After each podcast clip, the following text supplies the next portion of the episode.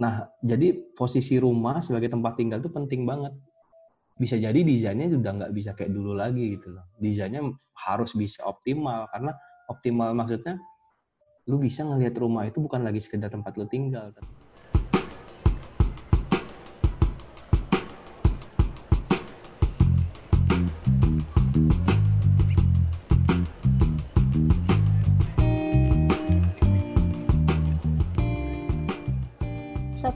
is everything alright? Halo, uh, sedang baik-baik aja sekarang. Uh, kebetulan udah libur, anak-anak udah pada nggak masuk kantor dan proyek-proyek sudah di close. Jadi tinggal menunggu habis Lebaran kita akan mulai lagi, begitu. Oh, okay. Itu emang karena pas ini ya, pas sekarang karena mau libur Lebaran, eh, libur Lebaran benar lagi, nggak terasa banget. Iya sekarang. Iya. Ini udah masuk ya? sebenarnya. Benar. Jadi hari Minggu kan sebenarnya udah Lebaran tuh. Hmm. Jadi tukang-tukang tuh sebenarnya ada beberapa kali pulang gitu dan ini yang kloter terakhir hari ini. Hmm. Yang rumahnya masih di sekitar Jakarta. Hmm. Kalau yang di luar Jawa, eh di luar eh, Jakarta tuh udah pulang eh, seminggu yang lalu. Jadi mereka tuh takut nggak bisa pulang ke kampung kan, jadi pulangnya dipercepat. Yeah, yeah, yeah tapi pada sukses pulang ke kampung. Ternyata nggak uh, nggak ada penjagaan ketat yang kayak di media massa sih. Gue juga heran, padahal gue udah nyiapin surat-surat segala macem, tapi nggak dicek. Nggak dipakai. Nggak dipakai. gue pikir. terus terus gimana nih kayak kondisi kerjaan maksudnya selain kan tadi kan berarti uh, itu konstruksi ya berarti kayak hmm. rekuperasi yang yang bangun hmm Itu gimana sih bisa diceritain nggak sih kayak dengan keadaan ini uh, apa sih yang berubah dari sebelum ini? Terus juga kalau dari sisi desain, maksudnya kan lu juga terima kerjaan yang kayak mm. desain sebagai arsitek, nah itu juga yeah. ada yang berubah gitu nggak? Uh, semuanya kan terkait tuh antara desain dari SPOA uh, eh, dalam Redo Series ya kebanyakan mm-hmm. tahun ini sama rekoperasi terkait banget. Jadi yang paling susah adalah uh, manajemen waktunya kita yang akhirnya jadi berantakan. Karena sebelum COVID kan kita udah jelas tuh, udah tahu posisi proyek di mana, akan berhentinya di mana, terus digantikan lagi dengan proyek yang selanjutnya lagi kan. Oke. Okay. Tapi dengan satu bulan setengah ini, eh, proyeknya jadi kita permo, jadi molor gitu. Akhirnya proyek-proyek baru yang harusnya habis lebaran ini mulai, jadinya mundur lagi gitu. Jadi ya kita eh, nggak bisa mulai uh, nagih di awal proyek ya uh, itu itu juga terkait sama desain. Desain kan jadi pengaruhnya adalah dia akan uh, tarik fee kalau misalnya proyeknya jalan atau gitu. Mm. Nah, ini akhirnya jadi kehambat sih. Gitu. Berarti tapi masih tetap ada proyek yang ongoing kan? Masih. Cuman bedanya biasanya tuh kan per bulan selalu ada proyek baru tuh masuk. Nah beda ternyata ini juga nggak gue alamin sendiri dan gue tanya teman-teman gue yang lain juga ternyata sama. Emang orang kayaknya meng, uh, mencoba menghold dulu deh soal proyek-proyek yang masuk. Iya karena nggak tahu sih ini bakal sampai kapan gitu-gitunya kan ya. Betul benar. Iya iya iya.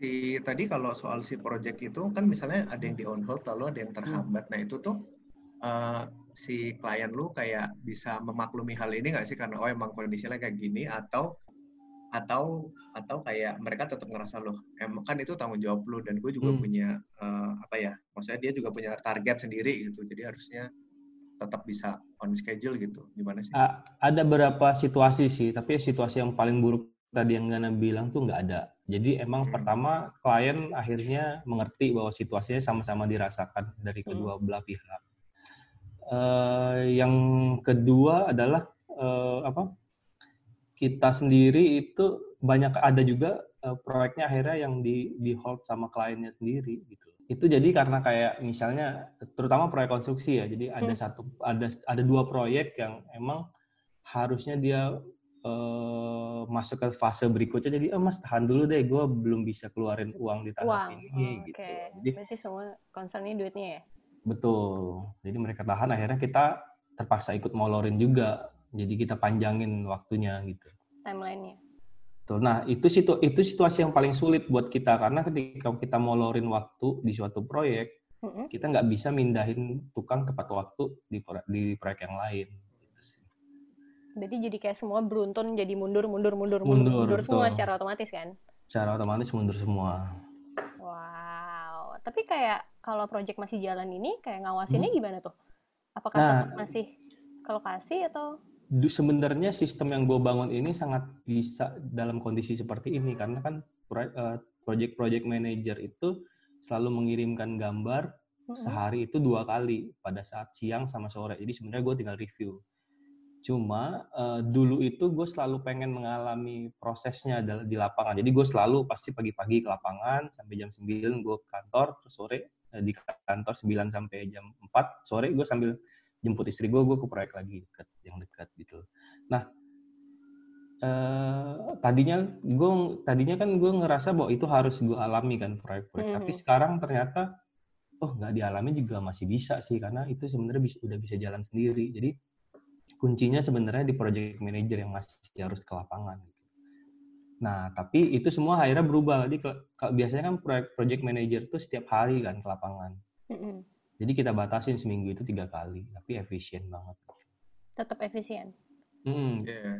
Jadi oh. jadi mungkin kayak buat buat background gitu ya, karena gue juga tahu sedikit sedikit soal perkebunan ini. Gitu. Oh, gitu jadi ya? emang di tiap projectnya yang dia kerjain itu selalu ada yang namanya project manager itu kayak semacam apa ya semi asisten lu buat mereka yang fokus untuk ngawasin proses pembangunan yang berjalan dan mereka yang melakukan pelaporan gitu ya, Bu?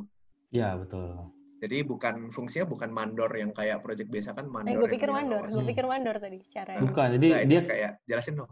Kelasnya itu kelasnya itu sekelas kita. Jadi sarjana terus mengerti arsitek oh dia ngerti. oke. Okay. itu ngerti di lapangan. Nah gue kan selalu data-data itu masuknya dari telegram kan. Jadi gue setiap jam 12 sama jam 4 sore itu selalu ngecek di telegram. Jadi memori nggak nggak penuh kan jadi gambar tuh sehari itu bisa ratusan masuk. Jadi tinggal cek-cek dari situ aja gitu jadi jadi kalau jadi kalau gue rekap berarti kayak sebenarnya di kerjanya tuh nggak terbatas eh nggak nggak kehambat sama sekali dong. Kayak timeline project lu tetap bisa on time kecuali klien lu ngehold betul. karena nggak bisa lanjut gitu kan? Betul. Oh wow. Yang yang yang yang yang nggak bisa itu yang satu lagi. Ada kan satu level lagi yaitu adalah lu ketemu klien-klien baru. Nah itu oh, iya gue selalu awal-awal itu pasti harus ketemu tapi ini nggak bisa. Jadi harus uh, via zoom dan segala macam dan pasti jadi berkurang kan iya betul ngomong-ngomong bu soal tadi yang si si pengawasan itu sebenarnya menarik ya karena kan lu udah menerapkan hal ini dari dulu tuh dari sebelum Betul. era ini tapi nah cuman baru sekarang tuh terasa banget gak sih kayak oh ternyata sistem yang dulu gua terapkan di era-era sekarang tuh benar-benar bekerja lebih efektif gitu gak sih? Benar, efisien banget. Bener-bener kan. Jadi yang sekarang sekarang mau gue rubah lagi adalah cara gue ketemu klien baru. Hmm. Iya, iya, iya. Nah, itu gue akan akan siapin sebuah presentasi yang mereka mungkin bisa isi segala macam gitu dan tatap muka hmm. melalui Zoom. Itu ba baru sih dua kali mulai tapi hasilnya baik sih. Jadi emang eh, tapi emang ada harus ada satu momen kita ketemu di lapangan. Tetap harus ada sih. Betul. Kalau soal si kerjaan di lapangan apakah selanjutnya lo akan tetap melakukan lebih banyak kayak gini atau oh, gue mau kayak dulu lagi deh lebih banyak di lapangan gitu? uh, tet tetap sih ada gan hal-hal yang di lapangan yang gue harus ke sana gitu loh masalah proporsi segala macam meskipun bisa dilihat di foto tapi uh, gue nggak bisa ngerasain konteks sekitarnya itu loh misalnya masalah sambungan railing gue nggak bisa lihat part itu aja gitu loh gue harus lihat hmm. secara general dan di 3D itu hampir nggak bisa kita rasain masalah hmm. tipis tebel gitu gitu loh kayaknya butuh tapi proporsinya gue gue atur. Misalnya ya uh, setelah orang nggak di lapangan nggak kerja gitu mungkin jam berapa atau lebih pagi. Bisa kayak gitu. Jadi gue nggak ketemu orang terlalu banyak. Banyak eh. oh tapi iya kayak tukang-tukang gitu jumlahnya dikurangin nggak di proyek? Uh, ada yang dikurangin ada yang sama sih. Enggak, jadi Enggak, emang jadi kayak ngebocorin gitu, gue dimarahin gara-gara. Tapi kalau kalau lu tahu, Gana pasti tahu tuh, karena tukang-tukang di proyek Reduas tuh relatif sedikit. Oh, sedikit okay. banget, jadi emang efisien biar banget. Cuan, biar cuan. Yang kerja itu cuman cuma enam orang tapi karena sistem reduasi itu sangat tertib jadi semua itu bisa diatur dengan wow. efisien. Canggih juga ya, berarti kayak lumayan cenayang juga Kibo sudah bisa menemukan uh, sistem yang sesuai untuk pandemi di masa depan kan. nah, i, i, jadi itu jadi itu bukan cuma sistem konstruksinya aja, jadi itu terkait sama desain juga. Jadi nggak bisa kita ambil cuma satu konstruksi, tapi okay. Terkait dari hulu ke hilir gitu loh, Ci. Kita pakai material baja karena efisien, efisien dikonstruksi jadi cepet, tukang-tukang nggak banyak. Gitu. Cuman ya, Ci, dan Bo, ya kayak gue jadi kepikiran banget kayak si ini ya si hal yang Kibo terapkan itu kan sebenarnya kan emang selalu bermuara ke efisiensi gitu, baik dalam mm-hmm. desain dan dalam konstruksi dan sebagainya. Mm-hmm. Cuman dulu itu emang tetap kelihatan gue sih pribadi yang kayak dulu sempat kerja sama Kibo kayak Kibo tuh tetap repot banget. Dia kayak tiap hari kayak nanganin proyek, ngawasin dan sebagainya gitu. Cuman sekarang waktu di pandemi ini ternyata kayak sistem yang dia terapkan itu bisa bekerja dengan lumayan baik tanpa dia perlu melakukan Benar. si hal-hal itu. Jadi sebenarnya era era sekarang ini nih kita secara nggak langsung emang lebih efisien gitu nggak sih kerjaan hal-hal yang yang sebenarnya nggak perlu dilakukan tuh mulai kelihatan nggak sih sebenarnya? Iya, tapi ya itu tuh kan menurut gue itu itu penyakit gue sih. Jadi gue harus ke lapangan, harus repot gitu loh. Gue, tipikal Gana tau lah, gue tuh orang-orang yang harus repot, harus um, kayak menyiksa diri sendiri gitu loh. Iya, iya. Tapi Bagus. dengan adanya pandemi ini tuh, jadi adanya pandemi ini sebenarnya ya refleksi buat diri gue sendiri juga sih. Awal-awalnya tuh stres banget kayak gue nggak bisa keluar di rumah ada istri gue juga jadi gue kayak ya apa ya nggak nggak nggak bisa diem gitu loh tapi ya, ternyata bisa juga gitu loh lama-lama iya gue jadi punya pemahaman baru bahwa orang tuh sebenarnya bisa-bisa aja berubah Iya, berarti itu secara pribadi ya udah merubah kan iya nah tapi yang gue takutin ketika semuanya normal gue bisa nggak balik ke frekuensi gue yang lama itu yang sebenarnya gue senang juga Hmm. Itu sulit. Karena sekarang kayak wah jadi kayak malas-malesan. ya itu parah sih, parah sih. Karena kayak mau sibuk terus juga terbatas. Hmm. Mau nggak males juga tapi gue di rumah maunya males. Iya. Serba salah sih. Serba salah. Yeah. Terus kayak dengan kondisi yang sekarang nih, kayak hmm. tadi tadi kayak misalnya mungkin kalau ngobrol uh, apa kerjaan lo tetap jalan dengan baik-baik aja kan hitungannya sebenarnya kecuali kayak terhambatnya adalah ya klien jadi susah bayar dan ketemu klien baru. Oh. Dan kayak katanya intensitasnya tadinya sebulan bisa dapat satu klien, ada klien pasti tiap bulan ada klien baru, berarti kan sekarang berkurang banget nih. Kan nah, terus kayak uh, sebenarnya itu masalah maksudnya itu masalah, tapi itu masalah besar nggak sebenarnya? Kayak uh, lu sampai harus jadi mikirin gimana caranya gue survive gimana cara gue survive nggak dengan kondisi yang berubah kayak gini gitu kayak sampai lu sampai hmm. tahap mikirin itu atau enggak gitu atau kayak everything sebenarnya ya udah tetap jalan gue tetap punya duit kok gitu Iya sebenarnya gue ngelihat uh, gue bersyukur banget ya karena tadinya kan gue pikir aduh kok nggak kayak biasanya nih proyek proyek nggak ada yang baru nggak masuk tapi sebenarnya gue cukup banget dengan begini Ci gitu loh jadi okay. sebenarnya situasi seperti ini nggak nggak pernah gue harapin Iya, nggak ada yang berharap sih. Uh, uh, gue, gue maksudnya bukan, bukan situasi yang kayak gue dulu, maksudnya proyek setiap bulan ada gitu loh. Mm-hmm. Itu tuh yang sebenarnya gue kaget juga. Kalau lo tahu, Gana juga tahu lah. Gue sebenarnya awal-awal itu proyeknya emang pengen buat seru diri gue sendiri aja gitu. Okay. Mm. Nah, uh, jadi gue ngerasa bahwa ah nggak apa-apa deh sebenarnya ini juga cukup cukup enak, nyaman. Gue jadi bisa ngerjain proyeknya juga lebih santai gitu. Nah, tinggal bagaimana gue merubah model bisnisnya aja sih kayak bagaimana sebenarnya nanti dibuat ini ya jadi gue juga kan dari dulu mikir bagaimana sebenarnya gue nggak harus nerima proyek terlalu banyak tapi mm -hmm. cara ekonomi sustain kan sebelum ada pandemik okay. ini ya mm -hmm. nah makanya gue tuh jor-joran buat uh, ngembangin Redu House ini sebagai sebuah apa ya sebuah sebagai, sebagai sebuah movement gitu loh jadi bukan sebagai produknya bukan cuma arsitektur, jadi bisa kayak kelas, bisa merchandising dan uh, runtutan produk yang lain gitu. Mm. Jadi gue nggak ketika gue akhirnya bertumpu pada desain mm. dan desainnya akhirnya membutuhkan kecepatan dan jadi kayak pabrikan tuh gue merasa nggak puas sih Ci.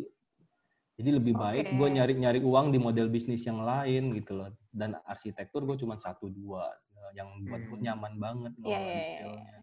biar nggak rusak gitu ya yeah, yeah, yeah. Okay. emang emang berarti emang passion project lo adalah di arsitek tapi kalau bisa ada ada apa ya stream uang tuh dari stream income dari hal yang lain gitu Benar. Jadi kayak makanya waktu itu kita sama Gana ya sempat ngembangin Redu House yang uh, apa prefab itu ya ya. Sebenarnya itu juga gimana caranya kita mendesain sebuah modul yang nggak harus beda-beda tapi satu itu aja bisa dikerjain yeah, yeah, dengan yeah, banyak yeah. orang gitu.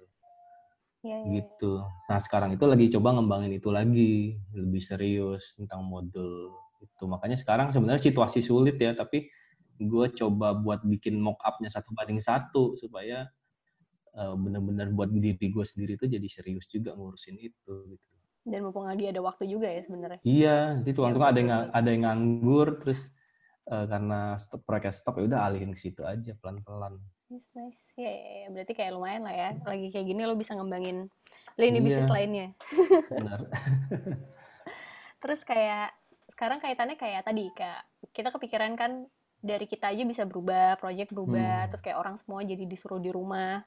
Behavior orang pasti berubah-berubah kan pasti jadi berubah lah kayak tadi lo yang tadinya maunya keluar terus maunya sibuk terus ternyata eh ternyata gue bisa kok di rumah doang gue bisa kok ngurangin kegiatan gue. Nah perubahan di orang-orang itu tuh kayak menurut lo akan ada impactnya nggak ke ke sekolah kayak ya ke profesi lo lah kayak.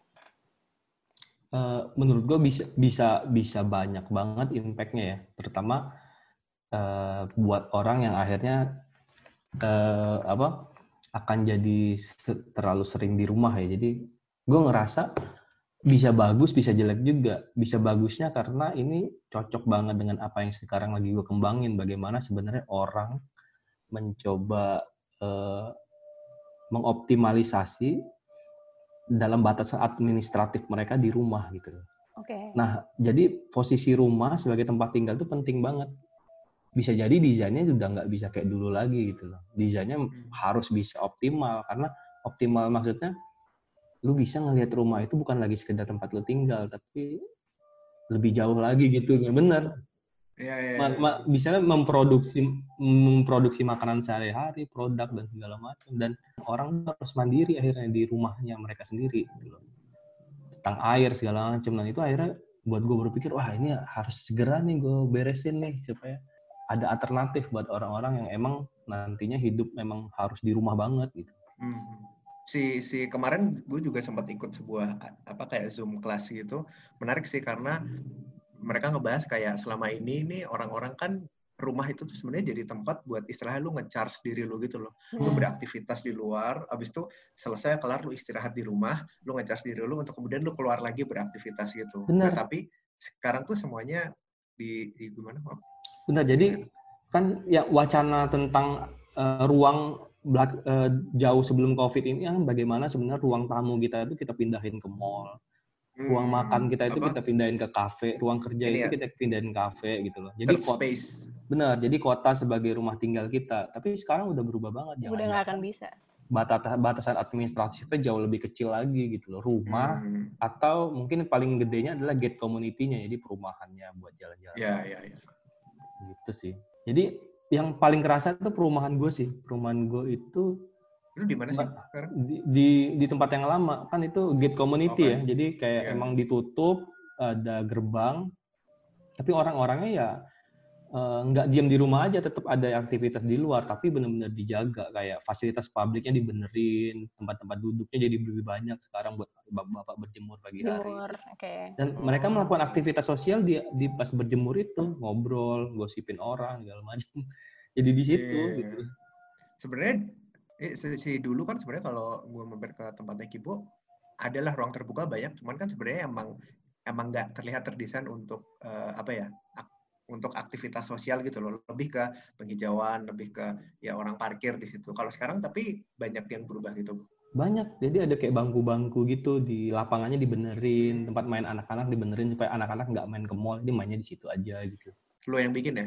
Enggak, jadi ini, ini inisiatif iya. warga-warga juga bapak-bapak. Jadi mereka mengetahui bahwa situasinya wah ini nggak bisa nih. Anak-anak kan meski tetap punya. Yang paling penting anak-anak ya. Kalau gue lihat sih dari grup WhatsApp bapak-bapak itu mereka mereka sangat sangat uh, sangat apa sangat aware banget sama anak-anak mereka.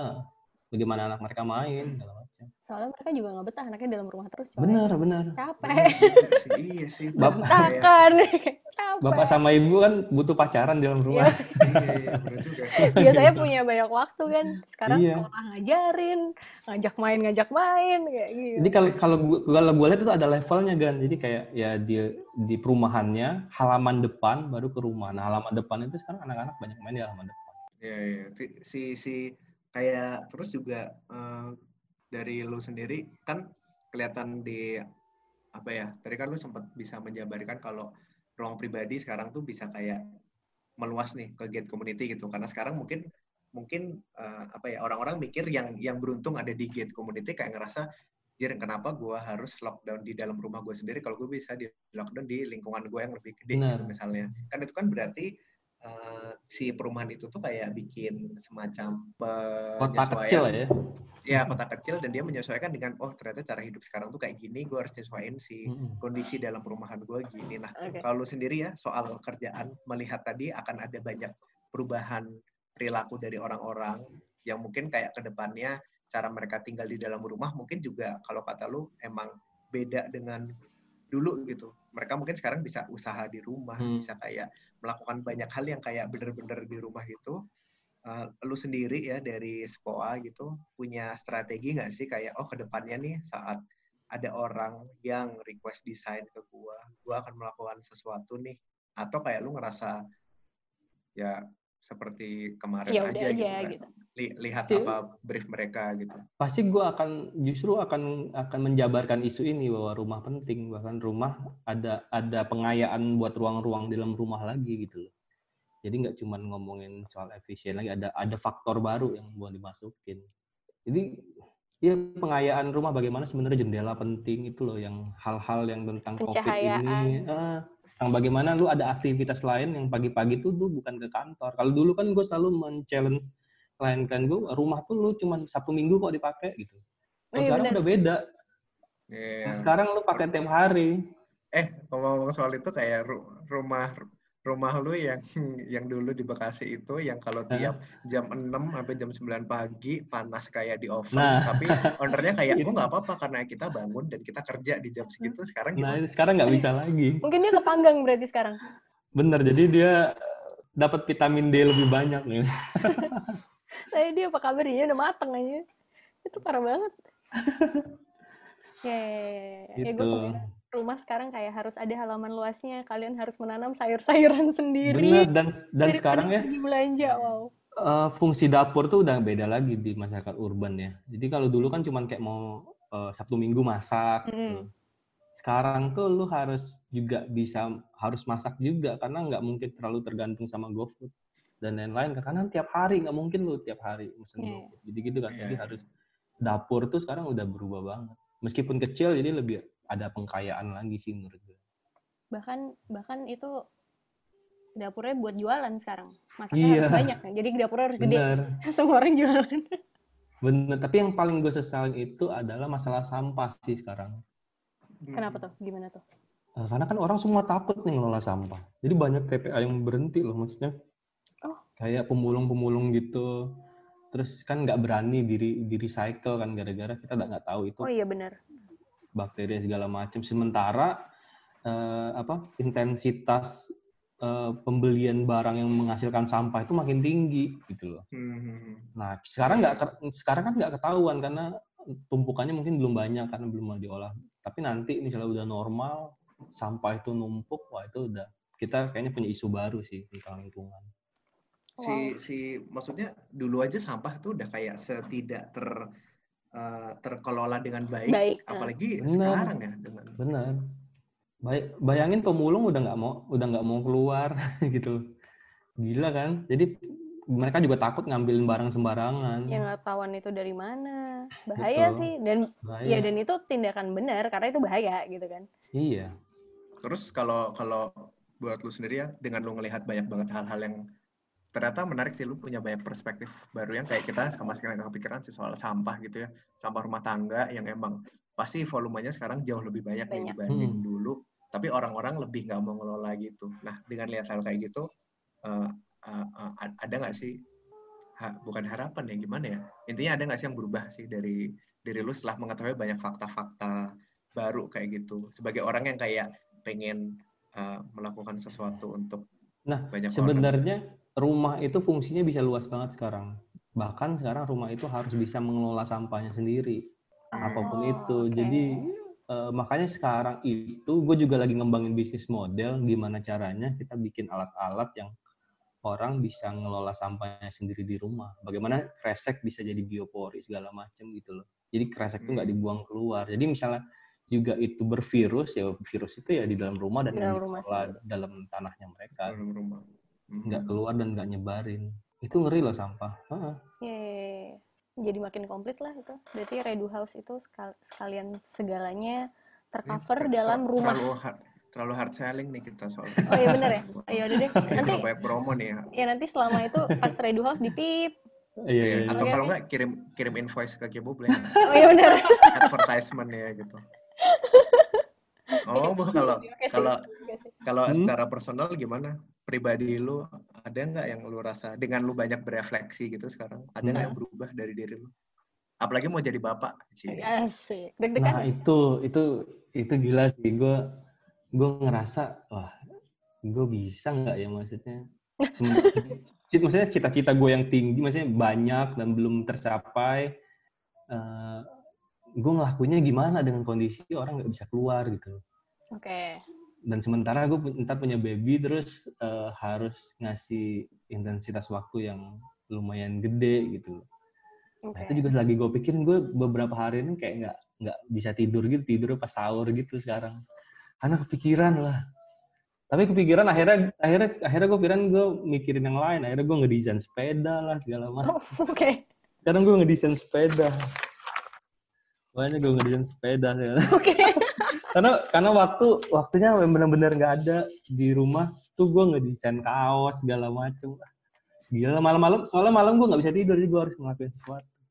Lu udah di di rumah aja dari kapan?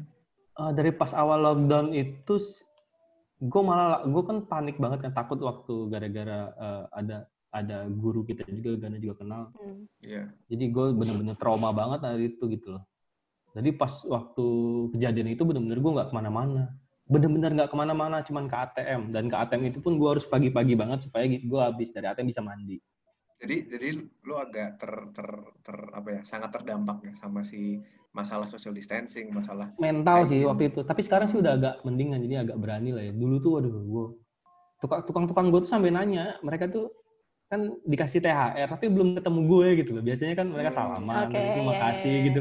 Masih nggak ketemu sampai WhatsApp bos ini dua bulan setengah nggak ketemu ke mana aja sehat-sehat kan gitu gitu. Gila gue terharu banget. tapi ya, ya gitu nggak bisa ketemu.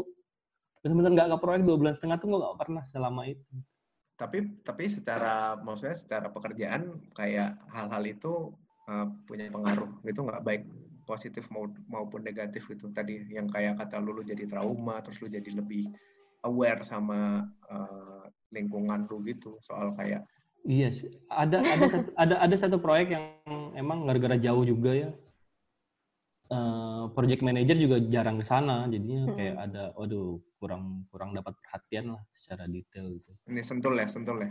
Bukan bukan itu apa di Tambun ada jauh banget. Jadi kalau kalau kalau kita ke Tambun tuh mending kita ke Jogja deh gitu. Gak usah. Ya, Tambun. Tambun jauh banget. Cirebon gitu dong.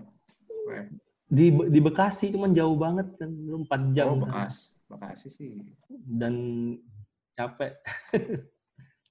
gitu. Banyaklah pengaruhnya.